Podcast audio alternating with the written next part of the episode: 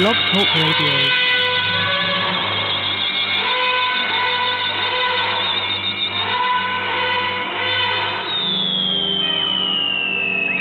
To start your show now.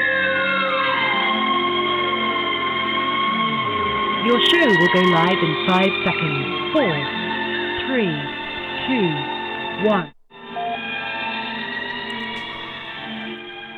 And good morning, everyone, and welcome to Mercury Retrograde. You know, they keep used to, they used to say that this was a myth. No, it's not a myth. It's uh, it's absolutely bizarrely, you know, true. And I don't know whether we're broadcasting on Blog Talk or not. So let me try this again. Um, let me click this and click that. And then we'll do this and we'll try it again because tonight we're Welcome to. Blog Talk Radio. Thank you, dear. Okay, and then the guy will come on and he'll say the usual, and I will click that. Um, everything electronic has been going very Start weird your show now. Press one. There we are. Your show is scheduled to start in 23 hours 58 minutes. Please call back within 15 minutes of scheduled show time. Thank you for using Blog Talk Radio. Okay, so that is not going to work. All right, so. Okay, um, I presume I'm talking to everyone. So let me go check uh, and see what I'm seeing in my Skype window. Uh, this is kind of like recording um, in the blind. Um, let me see if everybody is here. Keith, are, are you on? I'm here, but you killed the episode. Why did you do Bec- that? Well, we're on the air, so I frankly wouldn't. No, we're not. No, we're not. We're on, we're on we're on the stream, but we're not on Blog Talk. Okay, I got to go create a new episode. well, because again, this is why I don't like all the chatter in my head because I can't focus on the things that need to be done. So, tell you what we're going to do. When we get this back, we're going to do a whole new count, and we'll just move everything, uh, you know, five minutes or whatever. Keith, Okay, once I get it created. all right, let let me know. Let me know. Well, if we're still on the stream, that means it's going to talk stream live and paranormal. So we should do some talking. Continue with the show. Silence. I didn't understand that, Cynthia. What I'm saying is we're still going out live to talk stream live and paranormal. So there shouldn't be dead air. Oh, Maybe well, we just ca- time. Well, we can we can do background. You know, this is behind the scenes radio. I'm Well, telling you, is- Mercury retrograde is is a is a real thing, and I've noticed it all week with the damn computers. So, and tonight was worst of all. So, you know, and for people that don't understand what we're talking about, there is the, you know, geometric thing where planets uh, appear to move backwards.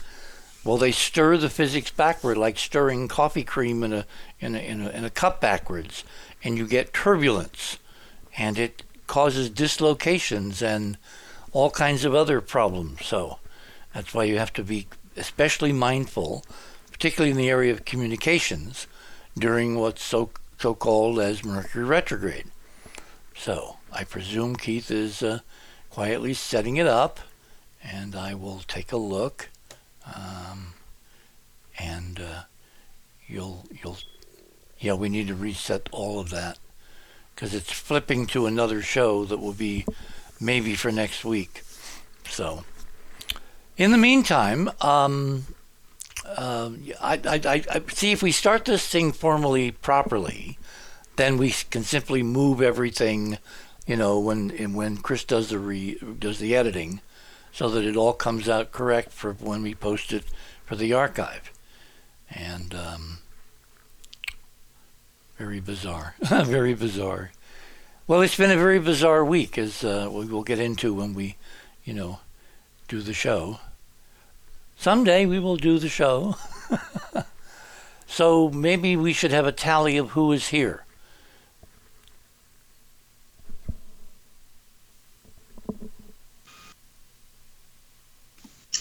Present. That's Robert. Hello, everybody. That's Andrew. I'm here. That's Laura. I'm also here. Hello. You're mostly here. Okay, Holger. Good morning. And Ruggero, all the way from Britain at the crack of dawn. Present. And Cynthia's here. And Keith is busily working to reconnect Blog Talk. So I should probably get out of this and then and go back in, right? There's a message from Chris saying he's listening on paranormal. Okay. So Well, this is backstage radio. So let me do this again.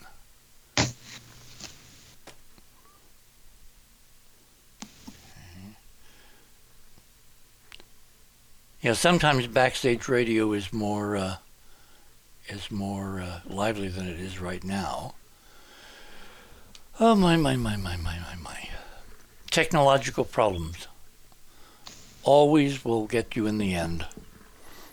We live in a civilization which is much too dependent on all these appurtenances, much too. Arthur wrote a book. Arthur Clarke wrote a book many many years ago. I think it was a novel. Um, and I think it was called When the Machine Stops. And it was basically about uh, someone who was totally dependent in little cubicles in an arcology in a city in the far distant future where everybody was plugged in all the time, but from their rooms. They never left. Everything came to them, it was delivered. Uh, people didn't really visit in, in person. They visit electronically. Um, so should I log out and then you'll tell me to log back into Blog Talk, Keith? Just uh, do the show and and keep keep up. I'll Okay. let you know when you're supposed to get in. Okay, all right. So let me start with my items. Obviously, if you're new to the other side of midnight, you've never heard a show like this. what you want to do is go to theothersideofmidnight.com, and that will take you to our main page, our homepage.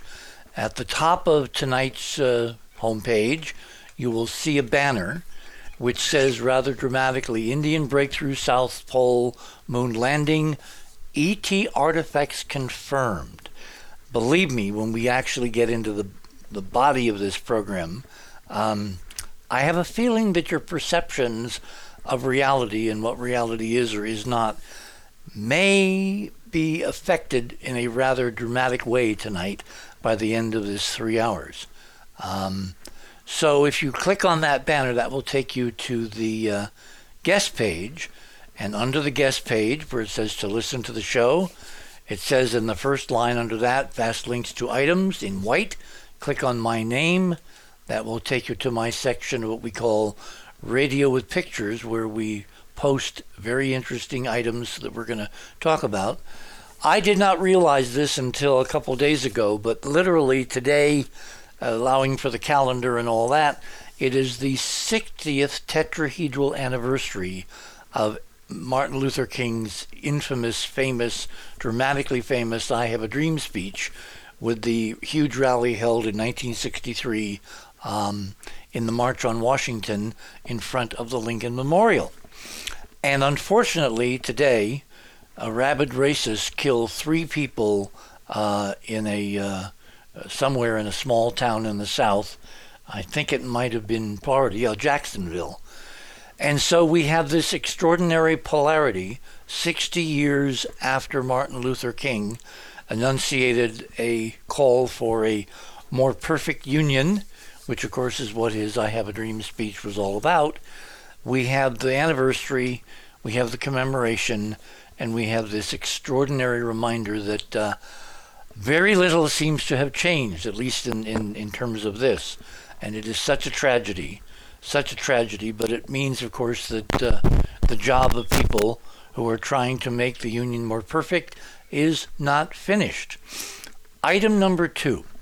Now, this probably is going to become one of the most infamous, well known photographs all over the world in future years, in future history. This is uh, a former president of the United States mugshot. I never imagined in a million years that I'd be saying something like that to an audience live on the air around the country and across the world.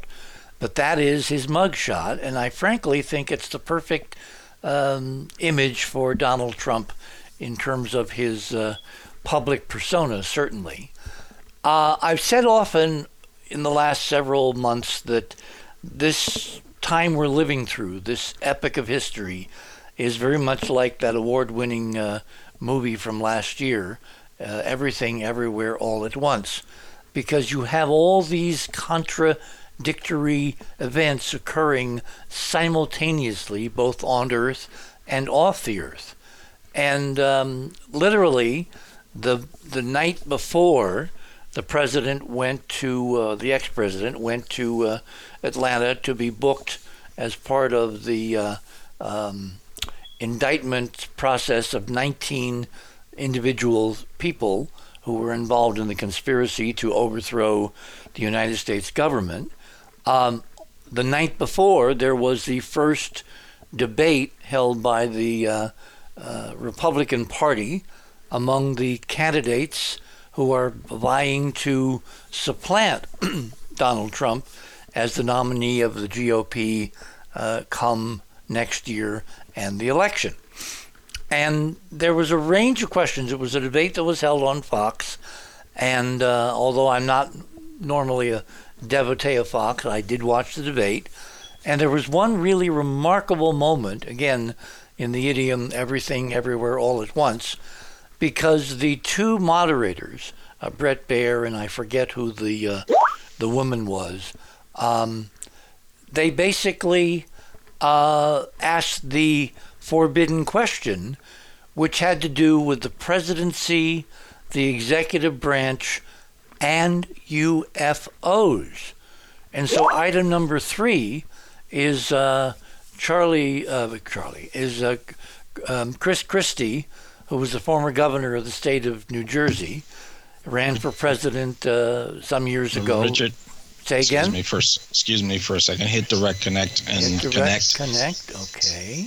Do not end the episode if you have to do it again. Okay. All right. And All will right. all the guests please check their sound notifications and make sure it's turned off in your Yeah, mine. Mine is. uh, It keeps turning itself on again. Mercury retrograde. I don't understand why. So, and there are other things that come popping on and popping off. Uh, I'm not hearing the guy saying to check the next setting. So You, did you hit direct connect? yes. Okay. It says it's waiting for you to connect. Well, Did you get the dial pad? Yeah, I got the dial pad. I just You're hit. connected. All right, so we are connected. Yes. Okay. Super. All right. Well, with that out of the way, um, anyway, the, the two hosts, the co hosts for the Republican debate, asked the forbidden question, and it was not just a kind of a flip discussion, it was a very full throated backgrounder in, you know, uh, House hearings, government witnesses, you know, UFOs, bodies, whatever.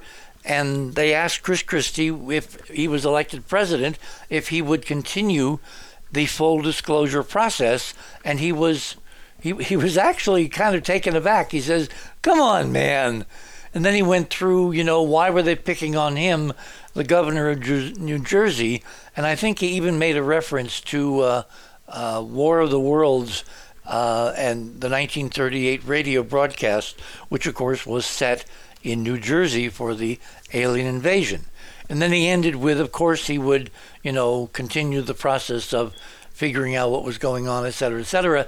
But what was really interesting is that a whole group of new people and new audience who may or may not be following the whole UFO thing on Capitol Hill and the Republicans holding House hearings, you know, a couple, three weeks ago, a whole new audience was treated to a serious question from serious network moderators asking a serious candidate president the extraordinarily serious UFO question of the night, and he ended it properly, which was, of course, he would, you know, proceed with openness and uh, disclosure as the process unfolded. It was, frankly, a very remarkable advance in the public perception of this issue. And to me, it was kind of like the high point of the evening because, of course, behind all of this, there stands the specter of extraterrestrial life. And what are we going to be allowed to know? And when will we be allowed to know it? Which takes us to item number four. In the same time frame, uh, the chief scientist at NASA headquarters, under which the NASA inquiry into UAPs and UFOs was launched, before he uh, quietly retired and his, you know, uh, position was taken by uh, someone else. He was asked uh, uh, the same question, obviously not in the same format. And if you read his response, he gives a kind of a nod to China may be to blame for some of the UFOs. I'm not quite sure what his logic is there because their uh, demonstrated capabilities is light years beyond any known earthly technology. And if the Chinese really possessed such a technology, we would all be speaking, except uh, Robert, Robert already does, we'd be speaking Mandarin. And we're not. So it's kind of like he really couldn't completely you know, separate himself from the standard party line.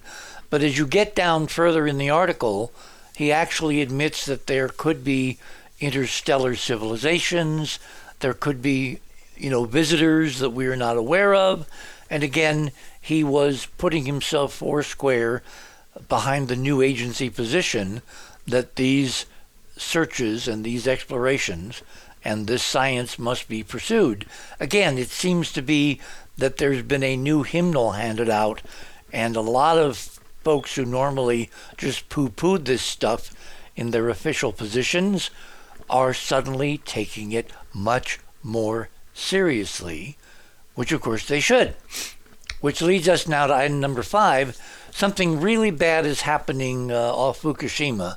The Japanese, and I forget the name of the uh, power plant uh, that is uh, or, or I'm sorry, I should say the corporation that runs the uh, Japanese power uh, situation, the, the electricity there in Fukushima. But they have just, say again? TEPCO. TEPCO. TEPCO, okay. Well, this is not a government decision, although they're actually concurrent. But the, the corporation has decided to dump, I forget how many hundred thousand or a million gallons or something of radioactive wastewater from the plant into the Pacific Ocean. And you remember the old cliche the solution to pollution is dilution.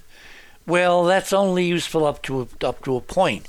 Because when you dump radioactive wastewater into an ocean full of living organisms, like fish, like clams, like oysters, um, like whales, like dolphins, like sharks, the percentage of that wildlife in the ocean which is then harvested by humankind and is consumed, is eaten, those radioactive nuclides, they don't just magically disappear.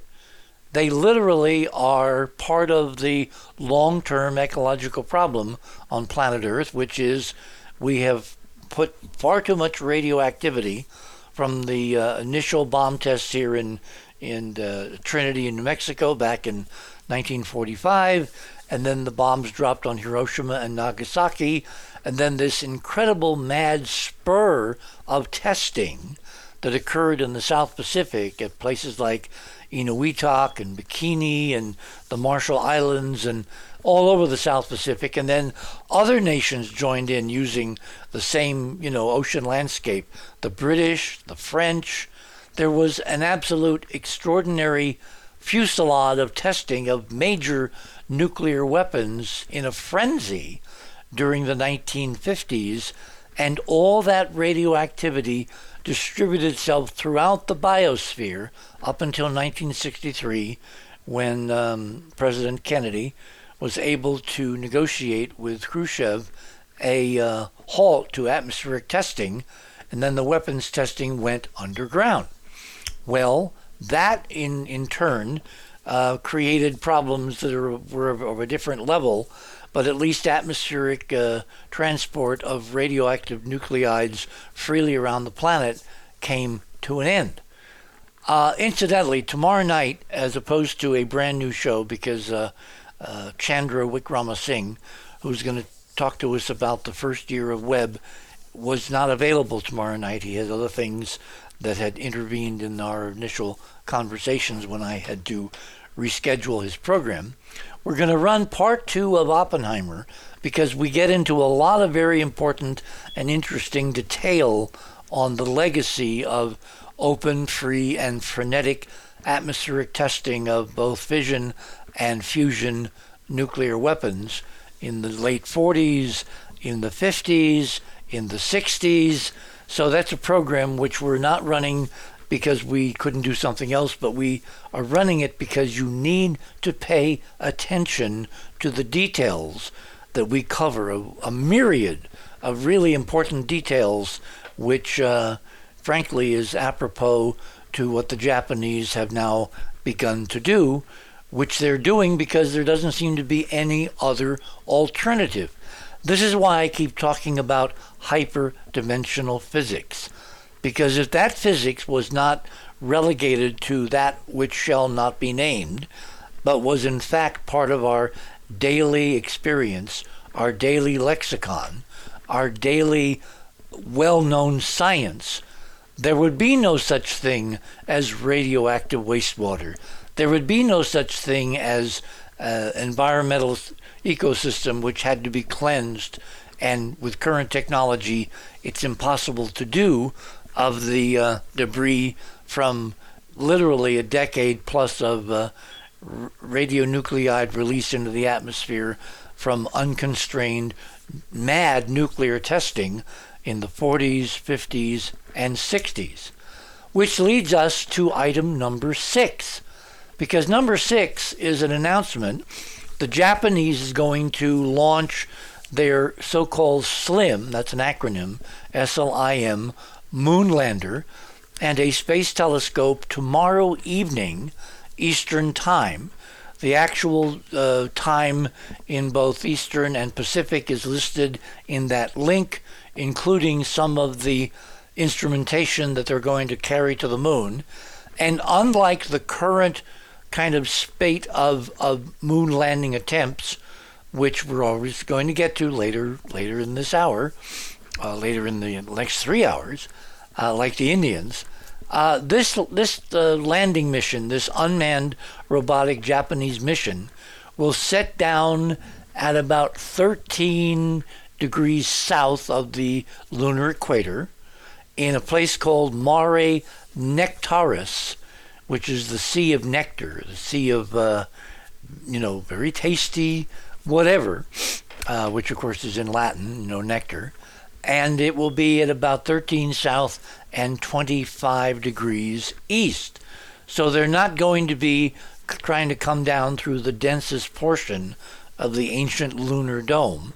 So, again, in the idiom that science is nothing if it's not prediction, my prediction is that they will land successfully when they get to the moon. Now, if you read the article carefully, as item number six, you will see that they are going to take four to five months on a very, very, very energy conservative, slow boat to the moon. So we cannot expect uh, a landing of the Japanese SLIM mission until like five months from, you know, tomorrow night, which will put us in what? I guess December, something like that.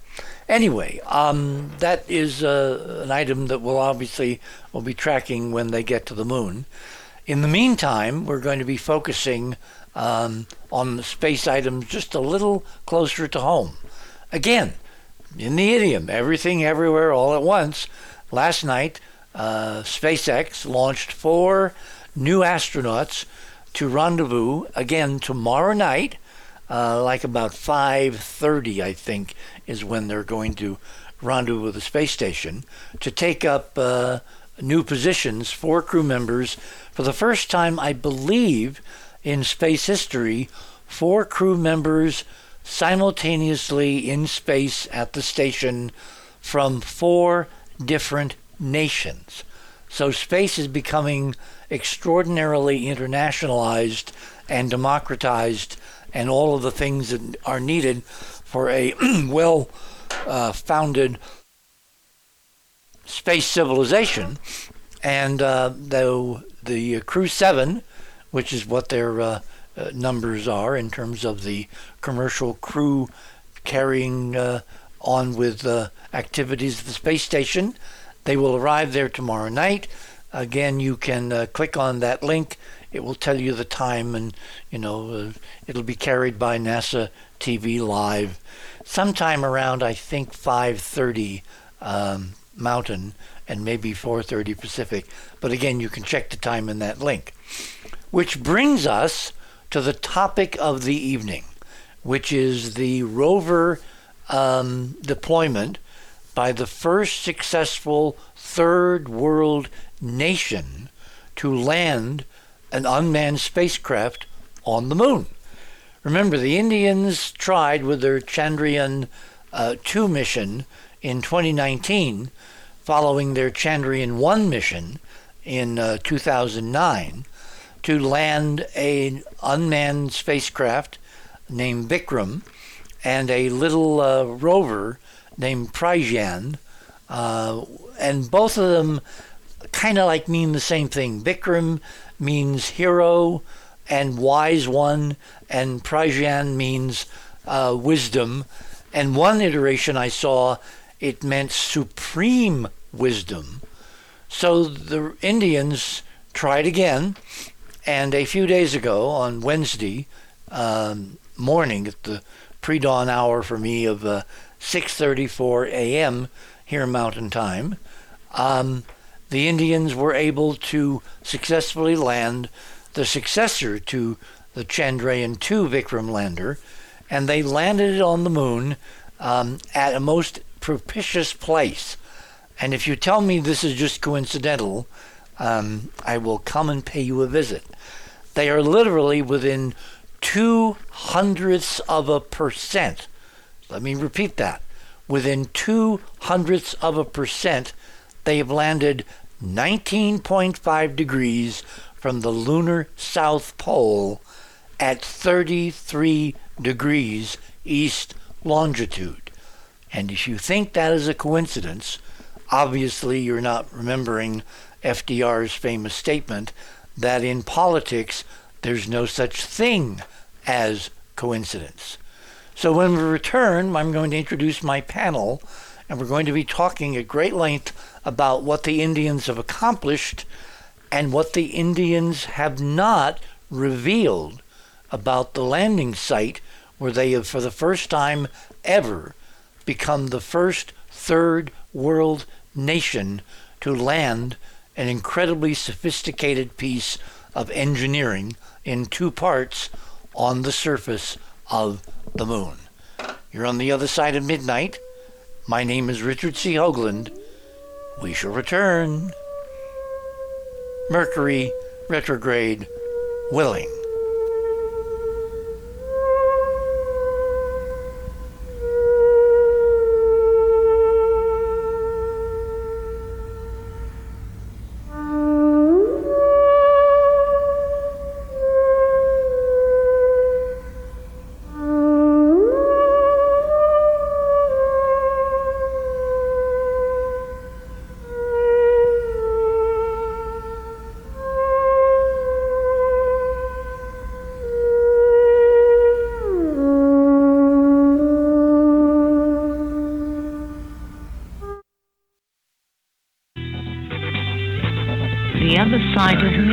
midnight.com.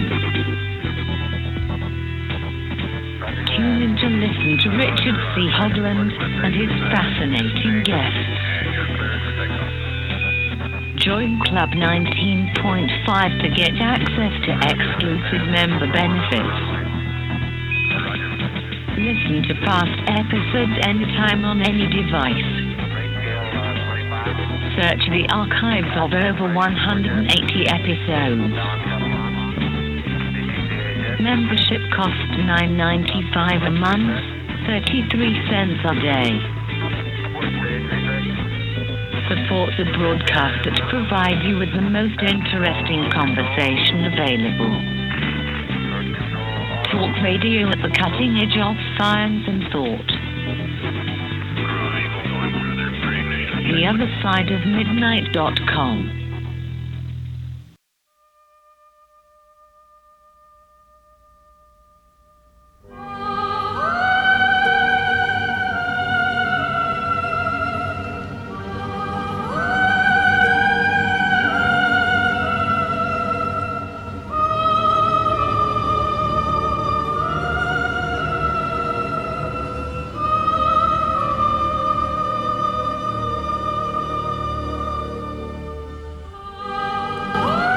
Welcome back, everyone, on this Saturday night, August 26, 2023.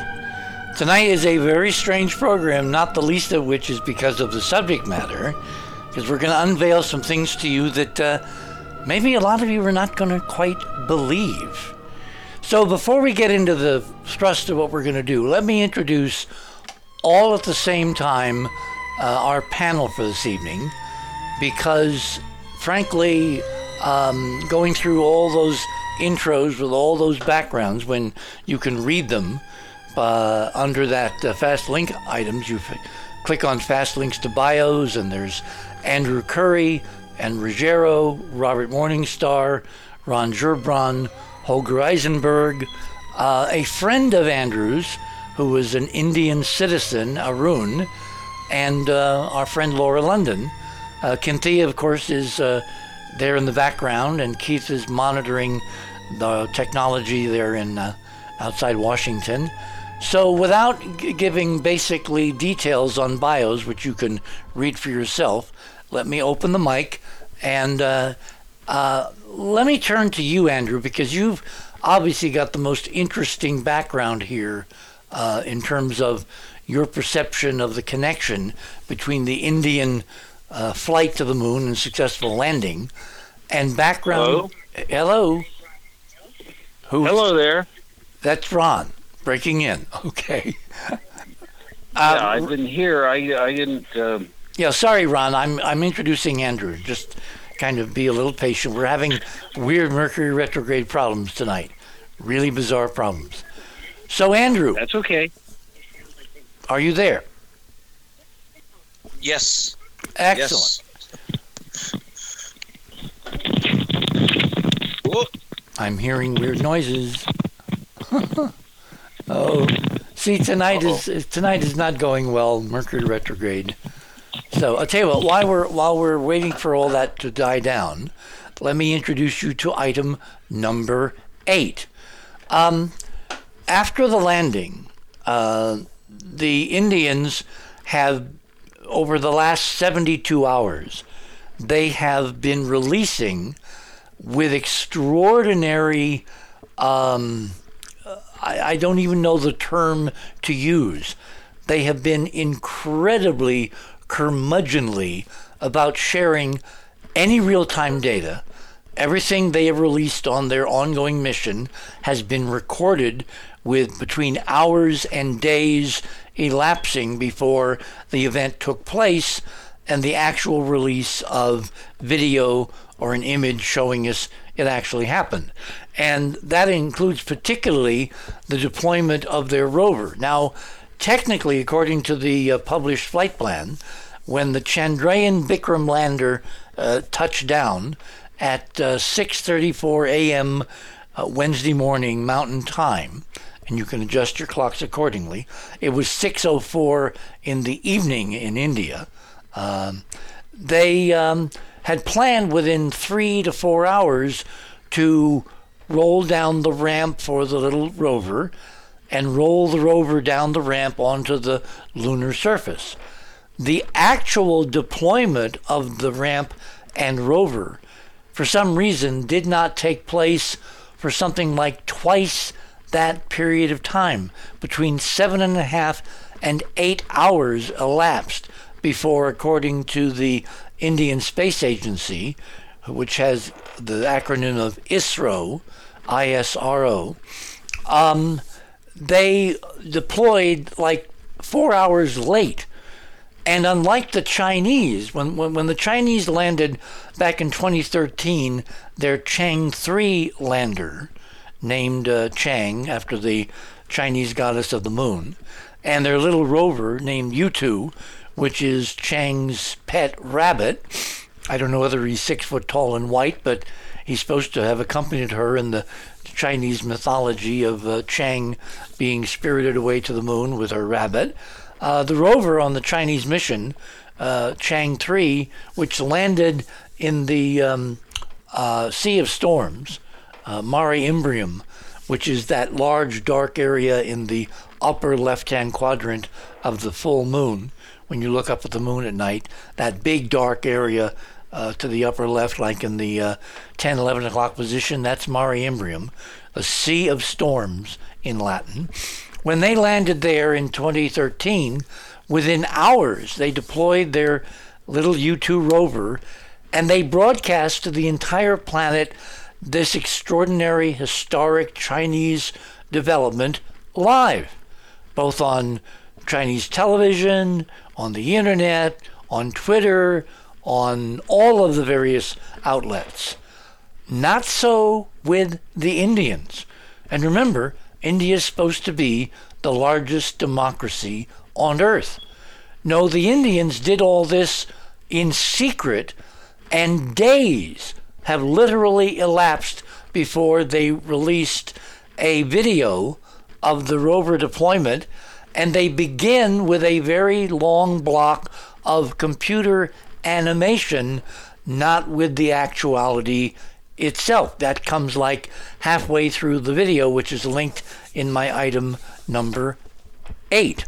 So, with that as prologue, let me turn to Andrew, who has some really fascinating connections between previous research that uh, our team and individuals have done vis a vis remarkably ancient Indian motifs that we have found in architecture on the moon far away from the South Polar region.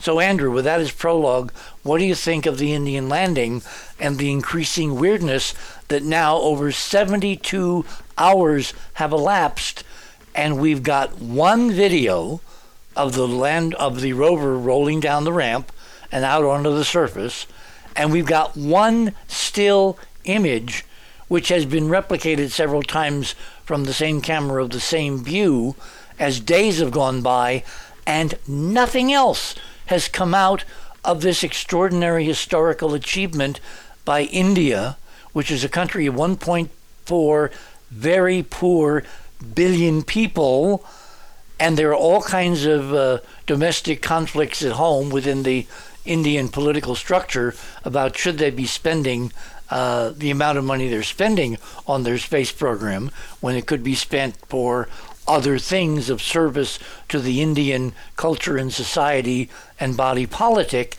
Well, they've done all this, and then in the most bizarre fashion, it's like they're trying to hide their achievement because in three days plus and counting, they've released one image of a small patch of real estate right next to the lander at the base of the ramp near the South Pole of the moon. And that's it. Your thoughts? Well, Richard, this, as you know, and as we talked about last week and probably before that, is a huge deal for India. And my friend Arun, who is a friend of the show and has been on the show before, will be joining us at some point um, as the proceedings go along. But what we saw, and I was discussing this with Ron, was all kinds of celebrations. Prime Minister Modi standing, sitting there in the, you know, the first videos when they landed, waving his Indian flag, and everybody's breaking out into dance and joy, and the streets are full of people going crazy. And like you said, then it goes quiet. It's like it's like being set up with a beautiful, sexy woman, then then she doesn't show up. like this, wow, there's nothing there. And and Ron even said to me, One picture in Yeah. three days. Yeah, and that the chatter is now becoming. You know, I said to him, I said, "Is there? Are, are the Indians asking questions?" And he says, "Yes, they are. They're They, getting they are beginning well." to. In fact, I, I, I tried to copy and paste a long thread in Twitter slash X but my computer somehow is not letting me get to the whole thing. So I only was able to post the original, you know, poster, who co- goes by the name of something scientist, and he, with great deference, kind of, you know, like something out of Oliver Twist. Uh, may I have some more, sir? He said, "Can we have some more pictures?" One picture Well- in three Yeah. days. Yeah. So, Richard, this is either pointing at one of two things. Well, the most obvious one, Occam's razor, I suppose, uh, that there's been camera failure, some sort of problem, and they're too embarrassed to talk about it, or they're trying to correct it and then get things righted. Or they caught a glimpse of something on the floor, and they're, well, they're They're know, freaking out. yeah, exactly. I mean, this is a place of Bollywood, right? Like these people know. uh, There are more Bollywood films made, I believe. There's, I read this somewhere. It's it's bigger than Hollywood, you know, in terms of per capita and the number of people that see the film. These people know how to present. Don't give me this that oh suddenly we've become amateurs. No way. Particularly after they had four years to practice and practice and practice since the Exactly. shattering, you know, uh, sadness and despair of them crashing just before landing within, you know, like a less than a mile above the surface, which of course I've said all along is because they hit the glass, and they Yeah. didn't know there was any glass there. Well, they knew all that, and when you actually look at the trajectory of their landing, their automatic landing system, which is really at the top of the AI team list, was deft in maneuvering left and right and back and forth, and they got down safely because obviously, because of their polarizing camera, which allows them to see the glass, which polarizes light, so you can use the polarizing filter to find where the glass is. Um, they were able to make it to the surface. We get one picture and then with with incredible lassitude after a couple of days we get short like 20 second video clips of this rover uh, Pragyan rolling down the ramp and out onto the surface and I'm incredibly suspicious of that footage and I'll get into why as we go through the morning but let me let me take back you know the helm for a minute here and direct everyone to go to item number th- nine in my items. Click on that. The left hand, this is a double panel, it's a comparison. The left hand frame is of the actual surface of the moon from the Chandrayaan 3 lander, Vikram. And that's the color and the intensity and the brightness of what they actually released. And the image next to it, the companion, the comparison, is when I increase the saturation just a bit to match the gold of the mylar and of the images taken of appurtenances on the spacecraft when they were in orbit. So since I didn't have a white balance, I basically used the gold to kind of balance the colors in terms of saturation. Nothing else has been changed. I simply increased the color saturation. And what we see is a stunning, not dead gray surface, which is kind of the NASA moon, but an incredibly colorful surface with shades of reds and oranges and greens and blues and obviously brilliant reflections. Look at that reflection up top of the frame in almost the center. And all we've done is to increase moderately, like about 50%, the color saturation. So this tells me that one of the first things that freaked them out was the fact that the moon is so much more colorful than anybody raised on a you know a, a childhood of a NASA imagery of the moon had any right to expect. Andrew, Yes, you're correct. And um, I know Laura had mentioned in one of our back channel discussions about, you know, the Indian coverage of when the the rover was kind of initially rolling down off the ramp, and she goes, "Oh, we're watching a video, of video." But even in that it's kind of poor quality, Richard, you could see on that what I, I think is is the um, the panel, the the solar panel, still flat before it lifted up to go down.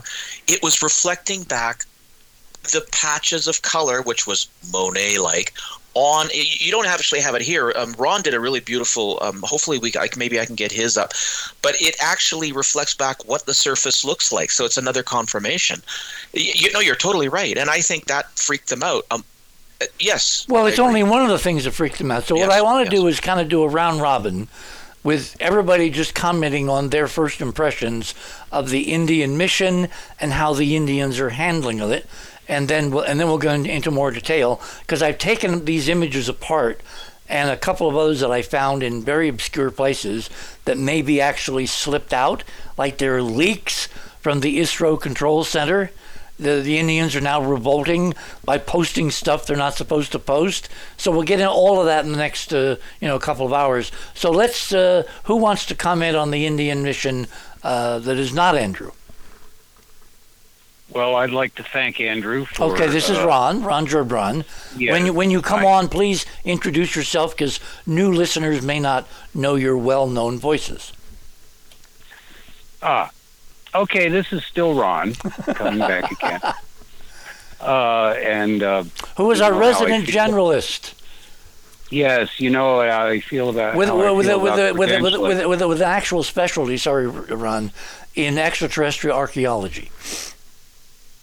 That's okay. That's fair. I, I don't think anybody issues a degree in that anyway. Not Uh, yet, but the- they will.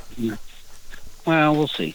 Uh, yeah, I see. I have a. Uh, well, Andrew was correct. I think that the reflections. Sorry, Richard, about the. Uh, you're worried about the bottom surface. I was worried about all the surfaces and thinking that reflection was as important here as anything having to do with refraction, because we know already from everything else that's landed on the moon that there is glass all over the place. I mean, in fact, it's enshrined by NASA. They, it's you will find the technical name of that of glass that's produced under low gravity uh, and vacuum like conditions uh, is so much stronger. It's uh, than Well, the the know, the, the, the, the glass you're referring to is what they call impact melt.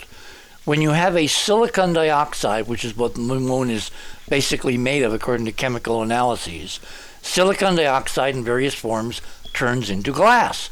You know, window glass, plate glass. It's got to go through some very important steps, but that's what happens. What they have claimed over the years, given that I think half of the lunar regolith samples by weight turned out to be little tiny spherules of glass, they had to Yes. figure out they had to figure out well where does the glass come from? This is light years before my you know glass dome model around the whole moon. So they basically said, w- hang, hang on, hang on. They basically said the moon has been there four and a half billion years. It's been bombarded, bombarded, bombarded. You know, it's like the rubble has been smashed three, four million times. How how high can it bounce? And each of those little impacts creates more and more and more glass through the chemistry of high temperatures, high pressures, and silicon dioxide. So you're going to find glass on the surface. The problem is looking at the scale of the of the wide angle image in nine, both the regular, the, the original, and then my slight saturation, you don't get regional enhancements of glass light interaction on the surface. That's a projection phenomenon, like you know, showing filtered uh, spots on a, on a on a white movie screen. At the great closeness that I've actually taken this image, you'll see the glass sparkling and prismatically refracting light on the surface at very fine detail. But that's not the phenomena we're looking at in number nine. The other thing I want to point out to you remember, everything that you're seeing of the lander on the lower right hand corner of both frames, they're in shadow. The lander body is between the sun and the structure, the lowered ramp that you're seeing in, in these two pictures. So, why are they so bright? Why is the rover with the panel, the solar panel folded flat for the time being, so bright? They have to be reflecting light from somewhere above the lander at 19.5 degrees from the lunar south pole. What could possibly, on an airless world where the sky should be pitch black, what where could the light coming from to shine all over that solar panel and the other equipment? Ron, sorry. Gee. Yeah, I was uh, I was just about to make a point. Your timing is getting more impeccable all the time. the uh, uh, no, the point is, and I have, by the way, seen the words both space glass and quote Apollo glass used in reference to the glass there.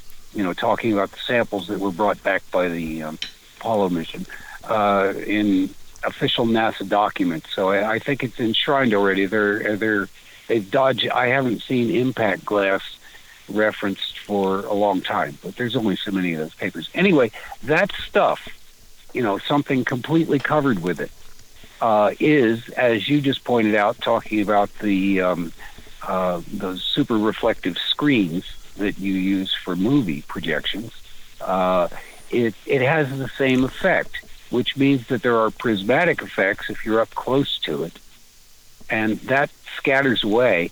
And from any distance, it's simply brighter. You know, it's much more reflective overall. It all uh, all that renta- all that refractive stuff. Uh, well, the the, the, the way beaded movie screens um, and they Kodak uh, came not Kodak 3M came out with the first beaded movie screen. And in fact, there was a friend of mine at uh, EG&G, uh, Charlie Wyckoff, who actually helped them invent the beaded screen because when light enters a beaded screen where the, the, the white background has got millions of little glass beads, little spherical, little tiny, tiny, uh, well, they're basically round spherical beads glued to the screen. The light ray goes in, bounces around and comes back out in the same fashion in the opposite direction. And so they're called retro reflective screens. Same principle on uh, street signs at night, so that when your headlights hit them, they, they, they brighten up dramatically as you're driving down a highway. That technology yes. is, is artificial on Earth. On the moon, particularly depending upon the percentage of glass beading in the soil, it actually gives you incredible retroreflection looking what they call down sun with the sun behind you. You can see many astronaut pictures from, from the Apollo era where the astronaut's shadow is surrounded by this incredible overblown, overexposed nimbus, a brilliant illuminated landscape because when you're looking away from the sun at the surface, the glass bounces that light directly back toward the camera or the eye of the observer. This is a little yes. different because without much raising of the saturation at all, the broad scale, different tonal, Monet like, you know, spectral patterning on the surface is a separate phenomena and can only come from above that surface, from some kind of, you know, stained glass window effect, where there's something you know, physical above the surface, which is refracting light of different colors at different portions of the lunar landscape. If they ever gave us a panorama, the, the landscape is going to be absolutely shatteringly, brilliantly colored. And that's, of course, what they don't dare show us. Because somehow Modi did not get the message. We're in a new era. We're now talking about things we never talked about before, including in presidential U.S. debates. Uh, attempt three.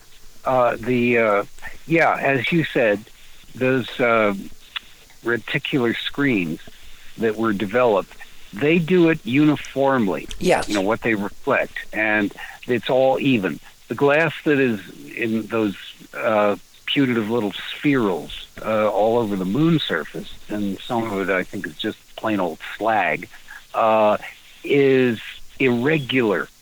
And because of that, the stuff doesn't reflect in the same way. If you get any distance away from it, close up, you get uh, refractive effects from the light hitting the glass.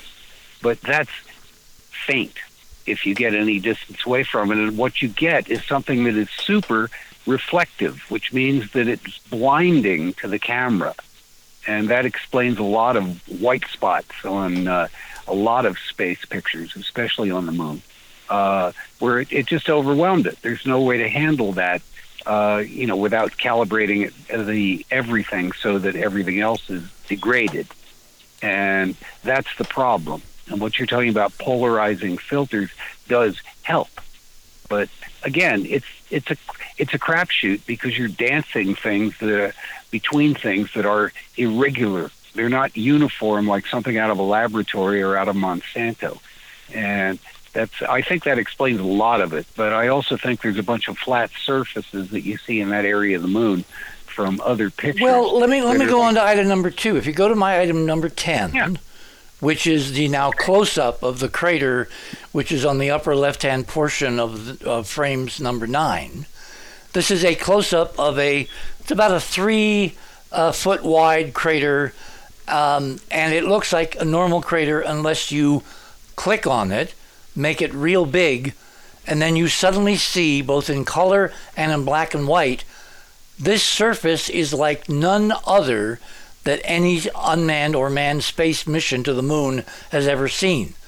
That landscape is filled, filled with incredible geometric angularities, boxes and ridges and right angles, and they're luminous glass. How do we know? Because of all the colors, the refracted spectral colors that are then internally, you know, re- refracted in a way that the rays come back to wherever the camera is. In this case, on the uh, uh, Vikram lander that just set down 19.5 degrees from the lunar south pole. And item number 11 is a very large version. That is an incredibly geometric surface, which, together with the colors, is what I think is freaking out the Indians to the point where they mistakenly released one frame before they knew what they were looking at, and then they have completely shut down because they had no way to quietly, in any geologically sensible scientific manner, to explain what they're seeing. This is not a natural surface. This is an incredibly artificial surface.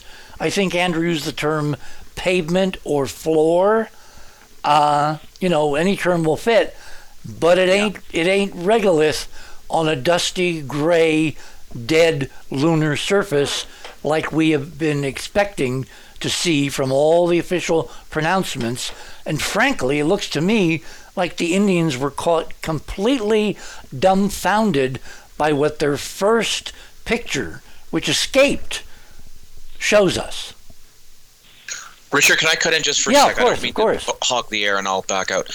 Um, so, for people to really understand, you Oh, have a but- but- video. but as wait, wait, wait, wait. We're literally one minute to the uh, Oh, top of the hour, so let's hold everything. And then we'll bring in other panelists this morning. What we're trying to do is to decode from outside of the control rooms in India, half a world away, why the most remarkable thing that a third world impoverished country with almost one and a half billion people could have ever done in any of their recorded history land an unmanned sophisticated robot on the moon and then not talk about it not show anything hide. Hide. With millions of people congratulating them from all around the world. You're on the other side of midnight. My name is richard c. Hoagland and very appropriately from Pink Floyd, The Dark Side of the Moon.